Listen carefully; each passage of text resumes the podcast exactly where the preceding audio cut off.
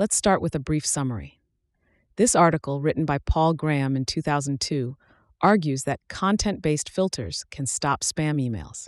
Instead of identifying specific characteristics of spam, Graham states that calculating the probability of each word being spam using Bayes' theorem is more effective. He suggests that this approach can keep up with the evolution of spam and that spammers would need to make their messages indistinguishable from innocent emails. Additionally, in this article, Graham offers some suggestions to further improve spam filtering techniques. Before we dive in, I want to share a quick note about how this podcast is created.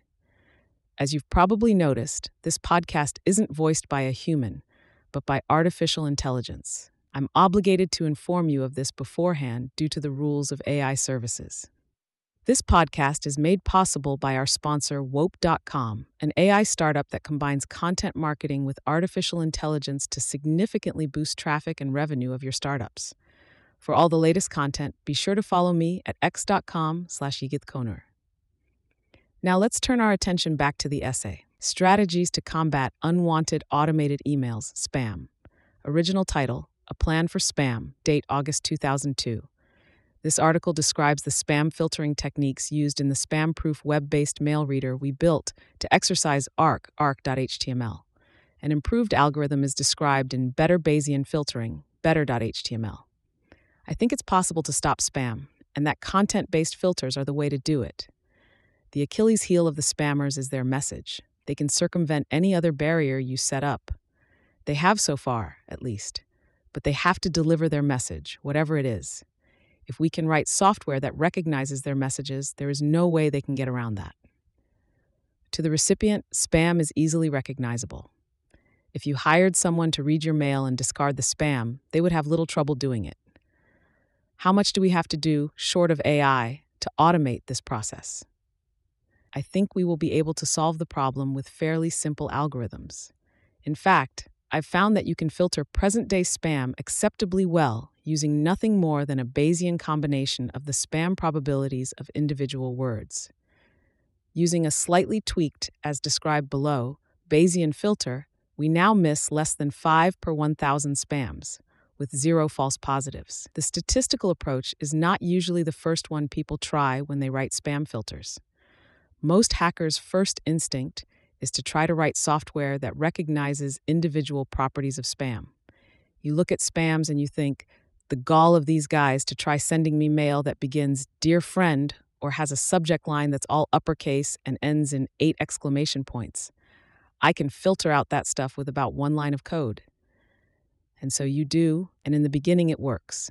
A few simple rules will take a big bite out of your incoming spam. Merely looking for the word click will catch 79.7% of the emails in my spam corpus, with only 1.2% false positives. I spent about six months writing software that looked for individual spam features before I tried the statistical approach. What I found was that recognizing that last few percent of spams got very hard, and that as I made the filters stricter, I got more false positives. False positives are innocent emails that get mistakenly identified as spams. For most users, missing legitimate email is an order of magnitude worse than receiving spam. So, a filter that yields false positives is like an acne cure that carries a risk of death to the patient. The more spam a user gets, the less likely he'll be noticed one innocent mail sitting in his spam folder. And strangely enough, the better your spam filters get, the more dangerous false positives become. Because when the filters are really good, users will be more likely to ignore everything they catch. I don't know why I avoided trying the statistical approach for so long. I think it was because I got addicted to trying to identify spam features myself, as if I were playing some kind of competitive game with the spammers.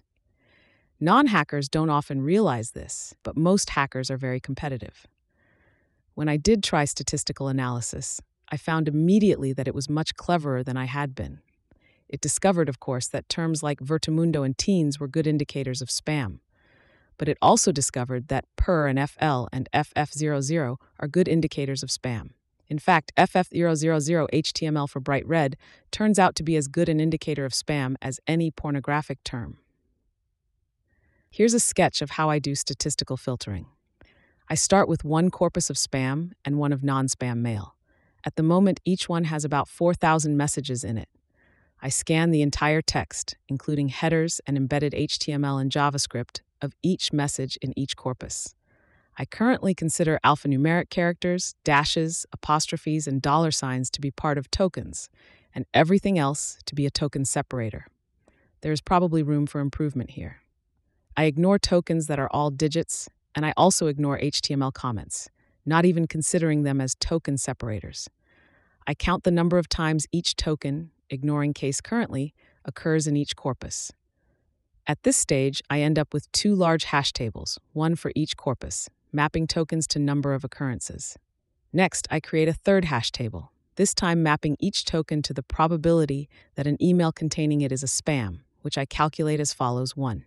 Let G or 2 or get hash word good 0 or get hash word bad unless lec planks 0 1 min 9 float plash 1 b n good where word is the token whose probability we're calculating.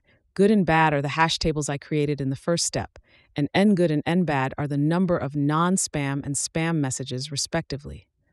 I explain this as code to show a couple of important details. I want to bias the probability slightly to avoid false positives. And by trial and error, I've found that a good way to do it is to double all the numbers in good. This helps to distinguish between words that occasionally do occur in legitimate email and words that almost never do. I only consider words that occur more than five times in total. Actually, because of the doubling, occurring three times in non spam mail would be enough. And then there is the question of what probability to assign to words that occur in one corpus but not the other. Again, by trial and error, I chose 0.01 and 0.99. There may be room for tuning here, but as the corpus grows, such tuning will happen automatically anyway. The especially observant will notice that while I consider each corpus to be a single long stream of text for purposes of counting occurrences, I use the number of emails in each rather than their combined length as the divisor in calculating spam probabilities. This adds another slight bias to protect against false positives. When new mail arrives, it is scanned into tokens and the most interesting 15 tokens, where interesting is measured by how far their spam probability is from a neutral 0.5, are used to calculate the probability that the mail is spam. If probs is a list of the 15 individual probabilities, you calculate the combined base.html probability thus. Let prod apply hap times probs slash prod plus prod apply hap lambda x minus 1x probs. One question that arises in practice is what probability to assign to a word you've never seen, i.e., one that doesn't occur in the hash table of word probabilities. I've found, again by trial and error, that 0.4 is a good number to use. If you've never seen a word before, it is probably fairly innocent. Spam words tend to be all too familiar. There are examples of this algorithm being applied to actual emails, in an appendix at the end. I treat mail as spam if the algorithm above gives it a probability of more than 0.9 of being spam. But in practice, it would not matter much where I put this threshold because few probabilities end up in the middle of the range. One great advantage of the statistical approach is that you don't have to read so many spams. Over the past six months, I've read literally thousands of spams, and it is really kind of demoralizing. Norbert Wiener, said if you compete with slaves, you become a slave. And there is something similarly degrading about competing with spammers. To recognize individual spam features, you have to try to get into the mind of the spammer. And frankly, I want to spend as little time inside the minds of spammers as possible. But the real advantage of the Bayesian approach, of course, is that you know what you're measuring feature recognizing filters like Spam Assassin assign a spam score to email. The Bayesian approach assigns an actual probability. The problem with a score is that no one knows what it means. The user doesn't know what it means, but worse still, neither does the developer of the filter. How many points should an email get for having the word sex in it? A probability can, of course, be mistaken, but there is little ambiguity about what it means, or how evidence should be combined to calculate it.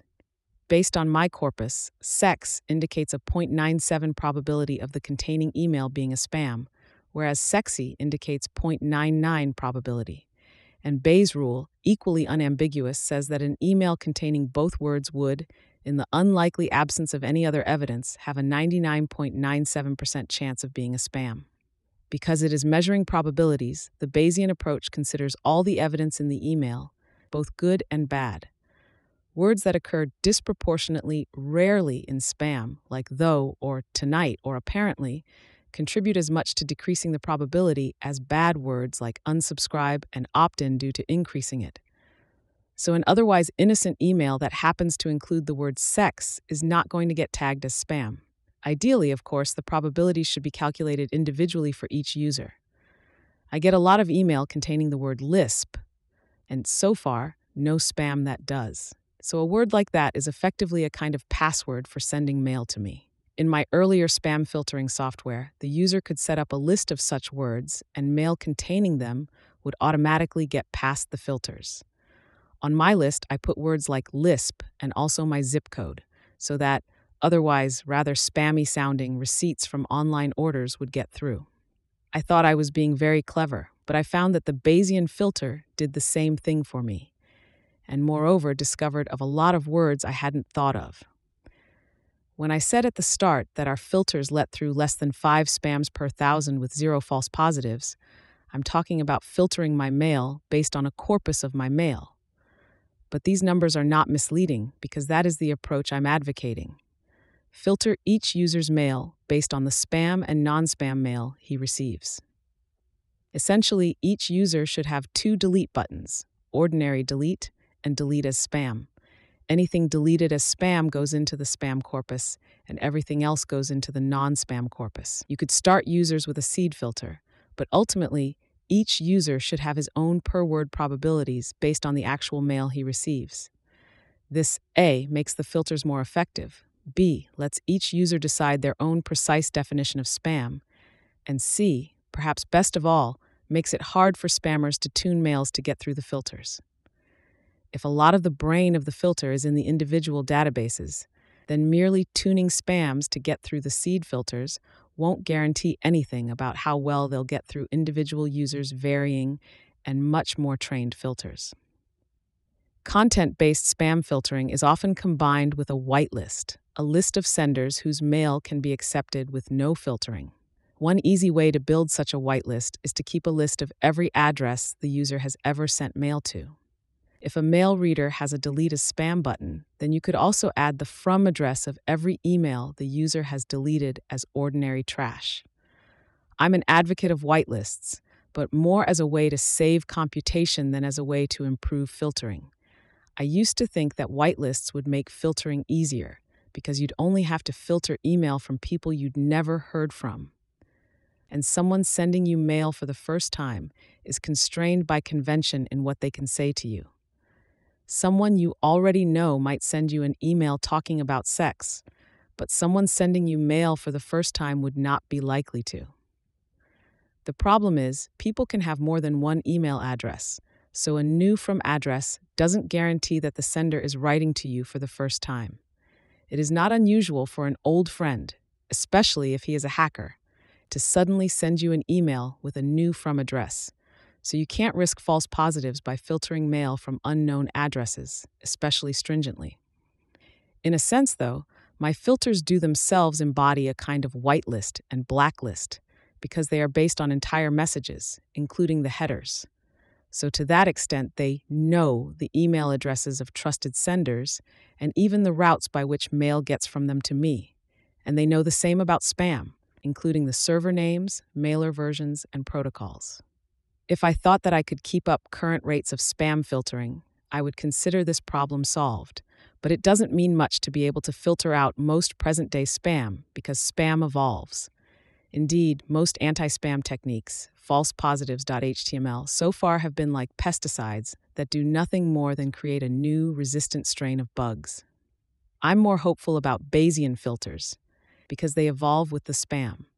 So as spammers start using CZeroC instead of cock to evade simple minded spam filters based on individual words, Bayesian filters automatically notice. Indeed, CZeroC is far more damning evidence than cock, and Bayesian filters know precisely how much more. Still, anyone who proposes a plan for spam filtering has to be able to answer the question if the spammers knew exactly what you were doing, how well could they get past you? For example, I think that if checksum based spam filtering becomes a serious obstacle, the spammers will just switch to Madlib techniques for generating message bodies. To beat Bayesian filters, it would not be enough for spammers to make their emails unique or to stop using individual naughty words. They'd have to make their mails indistinguishable from your ordinary mail, and this I think would severely constrain them.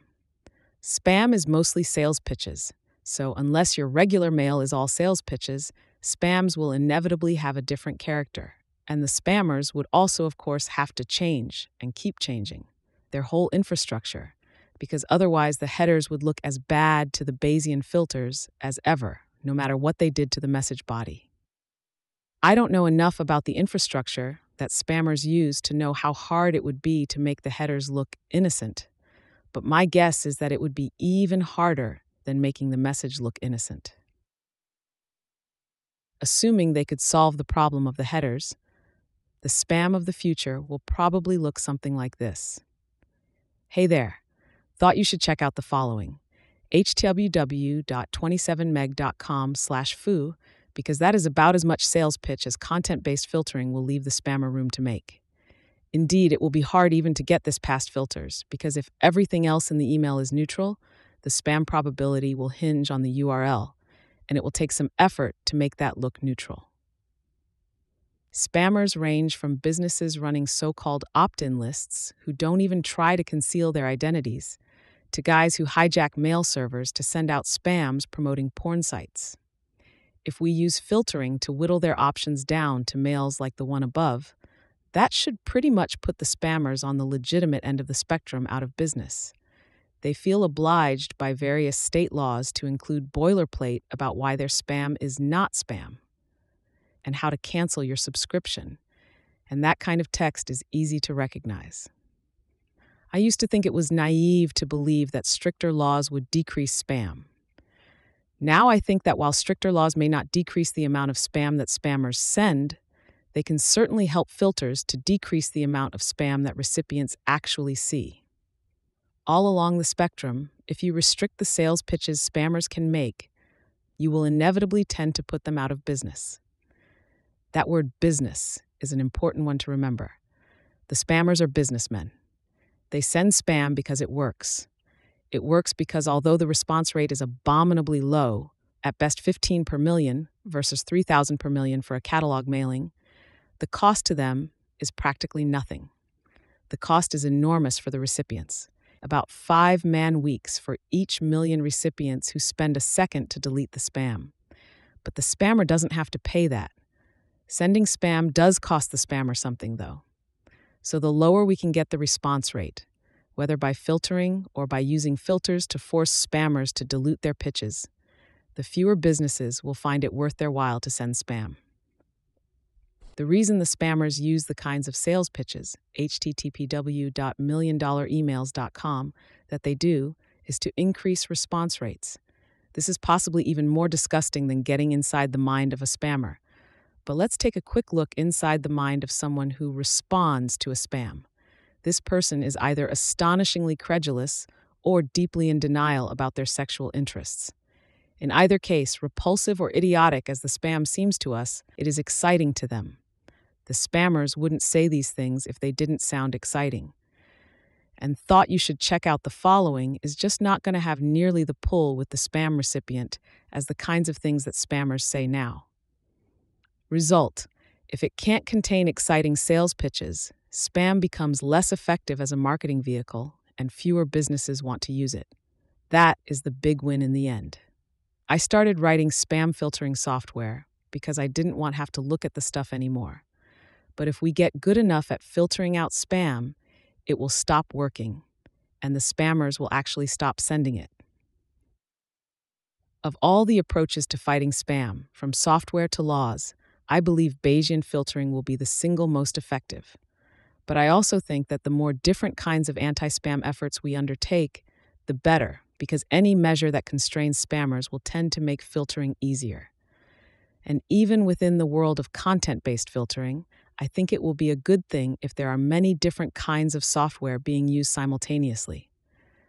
The more different filters there are, the harder it will be for spammers to tune spams to get through them. Appendix Examples of filtering. sep.turbifycdn.com slash tim slash spam1.txt equal 168822195 is an example of a spam that arrived while I was writing this article. The 15 most interesting words in this spam are QP0045, Indira, MX05, Intimail 7500 Free Yankeedom, CDO, Blue Fox Media, JPG, Unsecured Platinum 3D0, QVE 7C5726675. The words are a mix of stuff from the headers and from the message body, which is typical of spam. Also, typical of spam is that every one of these words has a spam probability in my database of 0.99. In fact, there are more than 15 words with probabilities of 0.99, and these are just the first 15 seen. Unfortunately, that makes this email a boring example of the use of Bayes' rule. To see an interesting variety of probabilities, we have to look at this colon slash hair sep.turbifycdn.com slash ty cdng paul graham slash spam 2.txt equals 168822195 The 15 most interesting words in this spam with their probabilities are Madam 0.99 Promotion 0.99 Republic or 99 Shortest 0.04722513 Mandatory 0.47225013 Standardization 0.07378002 Sorry 0.08219881 Supported 090190077 Peoples 090190077 Enter 0.9075001 Quality 0.892128 Organization 0.12454646. Investment 0.8568143. Vary 0.1475854. Valuable 82347786. This time the evidence is a mix of good and bad. A word like shortest is almost as much evidence for innocence as a word like madam or promotion is for guilt, but still the case for guilt is stronger. If you combine these numbers according to Bayes' rule, the resulting probability is 0.9027. Madam is obviously from spams beginning Dear Sir or Madam. They're not very common, but the word Madam never occurs in my legitimate email, and it's all about the ratio. Republic scores high because it often shows up in Nigerian scam emails and also occurs once or twice in spams referring to Korea and South Africa. You might say that it's an accident that it thus helps identify this spam, but I've found when examining spam probabilities that there are a lot of these accidents, and they have an uncanny tendency to push things in the right direction rather than the wrong one. In this case, it is not entirely a coincidence that the word republic occurs in Nigerian scam emails and this spam. There is a whole class of dubious business propositions involving less developed countries, and these in turn are more likely to have names that specify explicitly, because they aren't, that they are republics. On the other hand, enter is a genuine miss. It occurs mostly in unsubscribe instructions, but here is used in a completely innocent way. Fortunately, the statistical approach is fairly robust and can tolerate quite a lot of misses before the results start to be thrown off. For comparison, hsep.turbifycdn.com slash tndalgram hostexspam.txt 1688221 is an example of that rare bird, a spam that gets through the filters. Why? Because by sheer chance it happens to be loaded with words that occur in my actual email. Perl 01 Python, 01 Tisaboy 01 Scripting 01 Morrison 01 Graham 01491078 Guarantee .9762507 CGI .9734398 Paul 027077 Quite .306767773 Pop 300421992117 Various 6 080265 prices 0.9359873, managed 0.06451222, difficult 0.071765. There are a couple pieces of good news here. First, this mail probably wouldn't get through the filters of someone who didn't happen to specialize in programming languages and have a good friend called Morris. For the average user, all the top five words here would be neutral and would not contribute to the spam probability. Second, I think filtering based on word pairs, see below, might well catch this one. Cost effective, setup fee, money back, pretty incriminating stuff. And of course, if they continued to spam me or a network I was part of, HostX itself would be recognized as a spam term. Finally, here, set turbifycdn.com slash cdn paulgraham legitdocs t 682124n is an innocent email. Its 15 most interesting words are as follows. Continuation 0.01 describes 0.01, continuations 0.01 example, 03360237 programming 0.05214485. I'm 0.05542778 example 0079728858 color 0.91891189, localhost 0.09883721, 1653936, California 0.84421706, same 0.15981844 spot, 0.16545887 ASCII 0.16804294. What zero the words here indicate the male is an innocent one. There are two bad smelling words color, spammers love colored fonts, and California, which occurs in testimonials and also in menus and forms, but they are not enough to outweigh obviously innocent words like continuation and example. It's interesting that describe rates as so thoroughly innocent. It hasn't occurred in a single one of my 4,000 spams. The data turns out to be full of such surprises. One of the things you learn when you analyze spam texts is how narrow a subset of the language spammers operate in. It's that fact, together with the equally characteristic vocabulary of any individual user's mail, that makes Bayesian filtering a good bet. More ideas. One idea that I haven't tried yet is to filter based on word pairs, or even triples, rather than individual words. This should yield a much sharper estimate of the probability. For example, in my current database, the word offers has a probability of 0.96. If you base the probabilities on word pairs, you'd end up with special offers and valuable offers having probabilities of 0.99 and say approach offers, as in this approach offers, having a probability of 0.1 or less. The reason I haven't done this is that filtering based on individual words already works so well, but it does mean that there is room to tighten the filters if spam gets harder to detect. Curiously, a filter based on word pairs would be in effect a Markov chaining text generator running in reverse. Specific spam features, e.g., not seeing the recipient's address in the to field, do of course have value in recognizing spam. They can be considered in this algorithm by treating them as virtual words. I'll probably do this in future versions, at least for a handful of the most egregious spam indicators. Feature recognizing spam filters are right in many details. What they lack is an overall discipline for combining evidence. Recognizing non spam features may be more important than recognizing spam features. False positives are such a worry that they demand extraordinary measures. I will probably in future versions add a second level of testing designed specifically to avoid false positives. If a mail triggers this second level of filters, it will be accepted even if its spam probability is above the threshold. I don't expect this second level of filtering to be Bayesian. It will inevitably be not only ad hoc, but based on guesses, because the number of false positives will not tend to be large enough to notice patterns. It is just as well, anyway, if a backup system doesn't rely on the same technology as the primary system.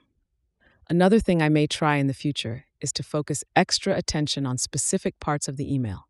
For example, about 95% of current spam includes the URL of a site they want you to visit.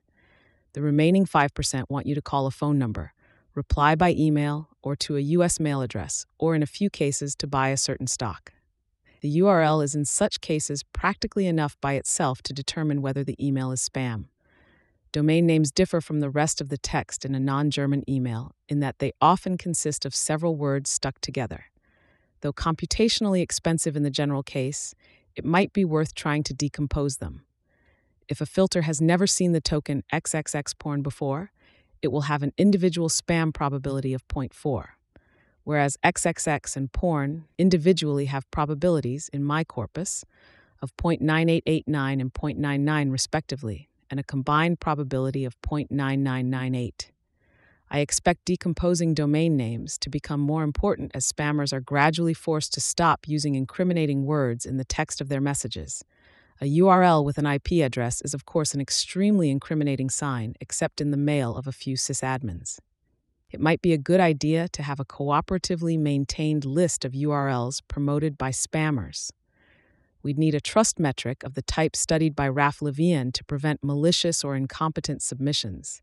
But if we had such a thing, it would provide a boost to any filtering software. It would also be a convenient basis for boycotts. Another way to test dubious URLs would be to send out a crawler to look at the site before the user looked at the email mentioning it. You could use a Bayesian filter to rate the site just as you would an email and whatever was found on the site could be included in calculating the probability of the email being a spam. A URL that led to a redirect would, of course, be especially suspicious. One cooperative project that I think really would be a good idea would be to accumulate a giant corpus of spam. A large, clean corpus is the key to making Bayesian filtering work well. Bayesian filters could actually use the corpus as input, but such a corpus would be useful for other kinds of filters too, because it could be used to test them. Creating such a corpus poses some technical problems. We'd need trust metrics to prevent malicious or incompetent submissions, of course. We'd also need ways of erasing personal information, not just to addresses in CCS, but also, e.g., the arguments to unsubscribe URLs, which often encode the to address from mails in the corpus. If anyone wants to take on this project, it would be a good thing for the world. Appendix Defining Spam. I think there is a rough consensus on what spam is, but it would be useful to have an explicit definition. We'll need to do this if we want to establish a central corpus of spam, or even to compare spam filtering rates meaningfully. To start with, spam is not unsolicited commercial email. If someone in my neighborhood heard that I was looking for an old Raleigh 3 speed in good condition and sent me an email offering to sell me one, I'd be delighted. And yet, this email would be both commercial and unsolicited. The defining feature of spam, in fact, its raison d'etre, is not that it is unsolicited, but that it is automated. It is merely incidental, too, that spam is usually commercial. If someone started sending mass email to support some political cause, for example, it would be just as much spam as email promoting a porn site. I propose we define spam as unsolicited automated email. This definition thus includes some email that many legal definitions of spam don't. Legal definitions of spam, influenced presumably by lobbyists, tend to exclude mail sent by companies that have an existing relationship with the recipient. But buying something from a company, for example, does not imply that you have solicited ongoing email from them. If I order something from an online store, and they then send me a stream of spam, it's still spam. Companies sending spam often give you a way to unsubscribe or ask you to go to their site and change your account preferences if you want to stop getting spam. This is not enough to stop the mail from being spam. Not opting out is not the same as opting in, unless the recipient explicitly checked a clearly labeled box whose default was no, asking to receive the email, then it is spam. In some business relationships, you do implicitly solicit certain kinds of mail. When you order online, I think you implicitly solicit a receipt and notification when the order ships. I don't mind when VeriSign sends me mail warning that a domain name is about to expire, at least if they are the actual registrars, siliconvalley.internet.com slash news slash 1441651, for it. But when VeriSign sends me email offering a free guide to building my e commerce website, that's spam. Hashtag notes. The examples in this article are translated into Common Lisp for, believe it or not, greater accessibility. The application described here is one that we wrote in order to test a new Lisp dialect called arc.html that is not yet released. Currently, the lowest rate seems to be about $200 to send a million spams. That's very cheap, 1 50th of a cent per spam. But filtering out 95% of spam, for example, would increase the spammer's cost to reach a given audience by a factor of 20. Few can have margins big enough to absorb that. As a rule of thumb, the more qualifiers there are before the name of a country, the more corrupt the rulers. A country called the Socialist People's Democratic Republic of X is probably the last place in the world you'd want to live. Thanks to Sarah Harlin for reading drafts of this. Daniel Giffin, who is also writing the production arc interpreter, for several good ideas about filtering and for creating our mail infrastructure. Robert Morris, Trevor Blackwell, and Erann Gat for many discussions about spam, Raph Levien for advice about trust metrics, and Chip Coldwell and Sam Steingold for advice about statistics.